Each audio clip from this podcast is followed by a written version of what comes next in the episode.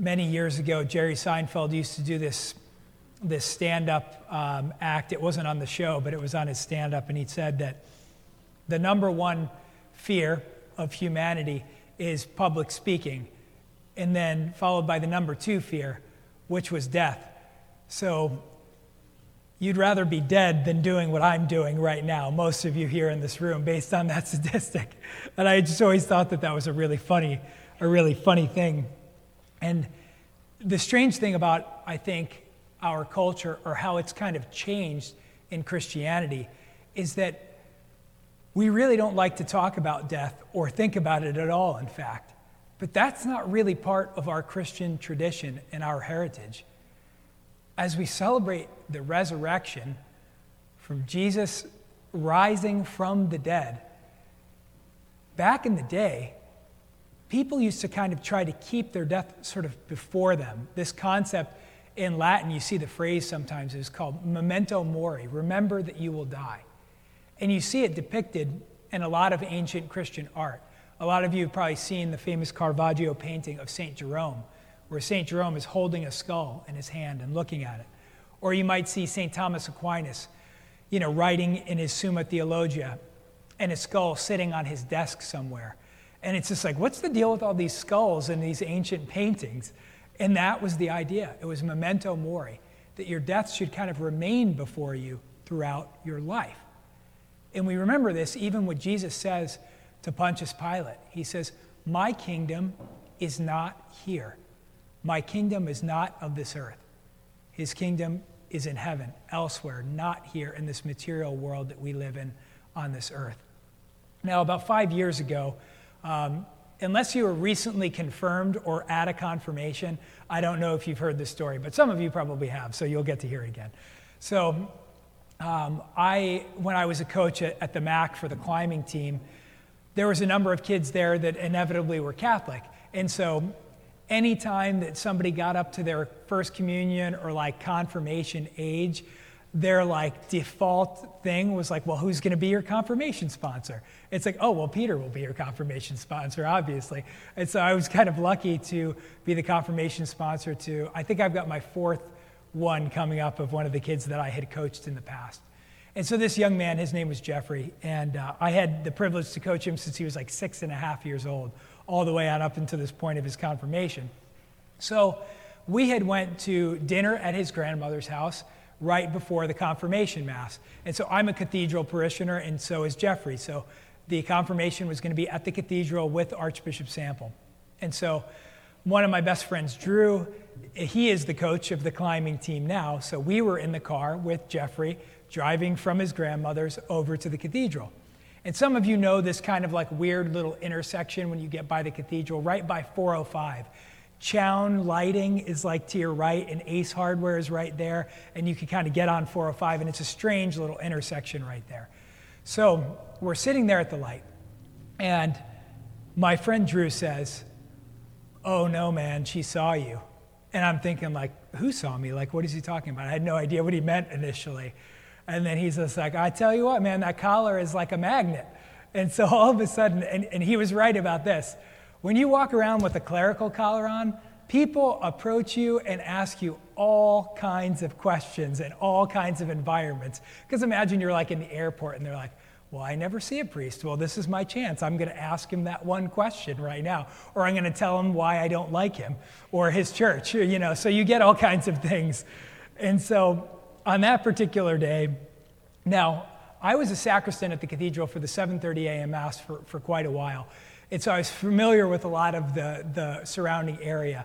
And so I recognized this was kind of a wild eyed homeless woman that is normally in those blocks around the cathedral. So I would see her around on a regular basis.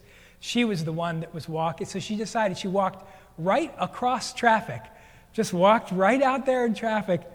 She stepped up and stood right in the center of the hood of the car at the light in the middle of the intersection.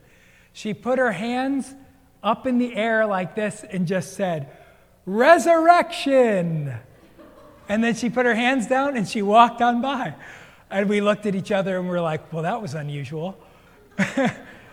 it was just the strangest experience. And so then we drove on to the cathedral. And so we're there at the Mass. And, you know, I think this is kind of a requirement for bishops and priests. So, you know, when you're, when you're a teenager and you're being confirmed, of course, you, you feel sort of the need to walk through the aisles and ask questions to a bunch of teenagers that have no interest in answering your questions, especially in front of their peers. And so Archbishop Sample is doing that very thing. He's walking up and down the aisle, and he said, There's one reason that we're here today. Does anybody know the one reason that we're here today? And, you know, after a few timid wrong answers, you know, two or three wrong answers, one more brave soul raises their hand and says, The resurrection? And he's like, The resurrection. That is the one reason that we are here today for your confirmation, the resurrection. And I look at Drew, and Drew looks at me, and Jeffrey looks at me, and I look at Drew, and we're like looking all at each other. I was like, That lady was like a street prophet of some sort. And to this day, it was still one of the strangest things that ever happened to me. Now, do I know what that means? No, actually, I have no idea what it means, really. But what it does tell you is this every once in a while, our Lord Jesus Christ will peel back the veil and he will give us a glimpse of something about his plan, or he'll tell you, he'll show you that he is active in this world. And it was just the strangest thing to me that the one message that the Archbishop had for them that day was the one thing that she said to us, completely unconnected. It was the strangest thing in the world to me. But it made me realize that God was trying to tell us something. You know, He was trying to say, I am at the helm here, I am in control. Pay attention. The resurrection, what we hear in that reading from the Acts of the Apostles, can you imagine how unbelievably profound and important that moment really is, what it really was? For those that knew Jesus and loved Jesus and believed that he was Lord, they watched him die. They watched him be crucified. And then these very same people, remember, this is not just the 12, but hundreds of his disciples saw his resurrected body, spoke with him, ate with him. But it says, not everybody saw. He didn't reveal himself to everybody, but he revealed himself to a certain chosen amount of people to see him. And they saw him and they believed. And what subsequently happens after that? This miracle is so profound in these people's lives that they are willing to die for it you know, not, not all of them died for it, but most of them probably did. We, we know all of the apostles, with the exception of John, die a martyr's death for what they saw the resurrection of Jesus Christ. Nobody had ever conquered the one thing that we're afraid to think about or keep in front of us death itself until they see Jesus Christ resurrected. And that is enough for the Christian movement to happen. So, what's happening in the world right now that's a little crazy and disconcerting can be summed up by the words of Pontius Pilate that we hear in the Passion readings. What happens? We hear in the Gospel of John that Jesus says, I am the way, the truth, and the life he stands before Pontius Pilate and says, I was sent to give testimony to the truth.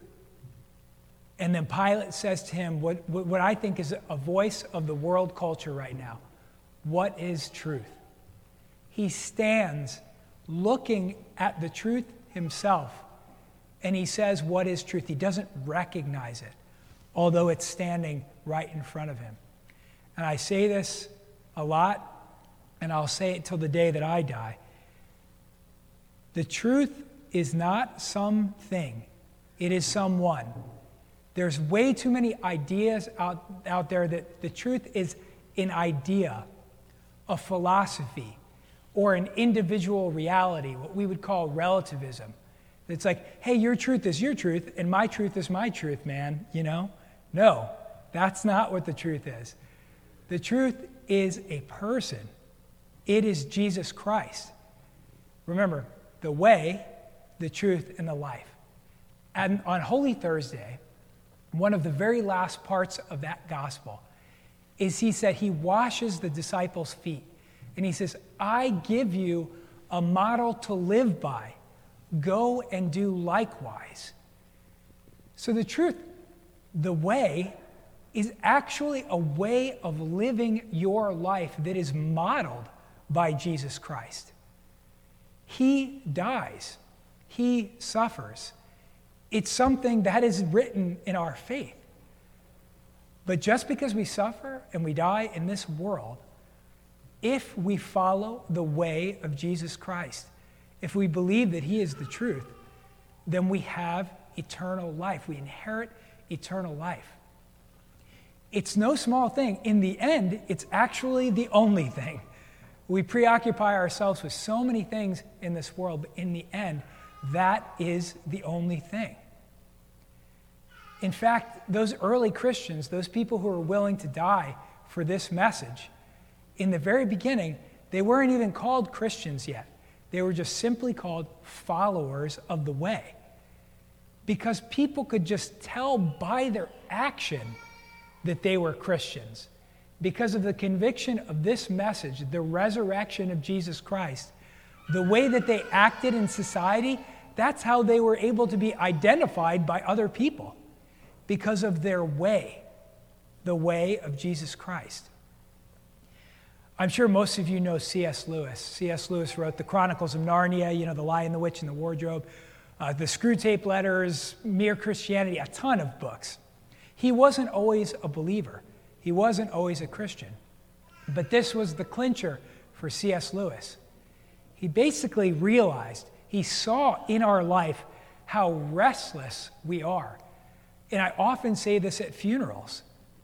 We live a restless, existence in this life. But St. Augustine said, Lord, our hearts are restless until they rest in you. And so, what C.S. Lewis notices is just think about when you went to sleep last night. You're sleeping for a little while, and then you're like, oh my gosh, this shoulder hurts. I got to roll over. It's like, oh, this shoulder hurts. Oh, my back hurts. I got to get up and pee. Um, I'm thirsty. I need a drink of water. This is our most restful state and that's what it looks like. That, that's when we're most rested in this life. We're always trying to find this ultimate comfort, contentment, happiness. And C.S. Lewis saw this. He said, Why would that desire be so deeply embedded in every single one of us? This desire to be ultimately content and happy if it did not exist. It does in fact exist. And he realized, but just not in this world. Remember, Jesus says, My kingdom is not of this world. But we are aligned to eternity, to a life where we are ultimately content and ultimately happy.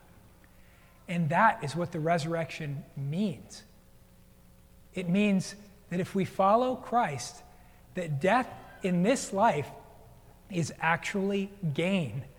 You know, we heard not too long ago that if grain, a grain of grain of wheat falls on the ground and you know and does not die, it remains just a grain of wheat. But if it falls on the ground and dies, it produces fruit. New life actually comes from that. And so that's what happens if we keep our own death before us, then the resurrection is attached to that as Christian people. Eternal life is what we inherit. It's a scary thing. It's not an easy thing to ponder our own death.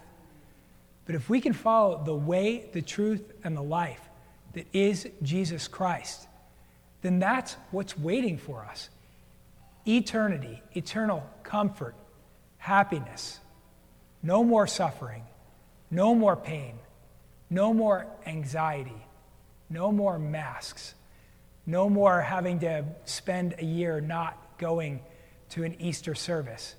Because, in fact, the whole of eternity is the Easter joy of being with the resurrected Christ.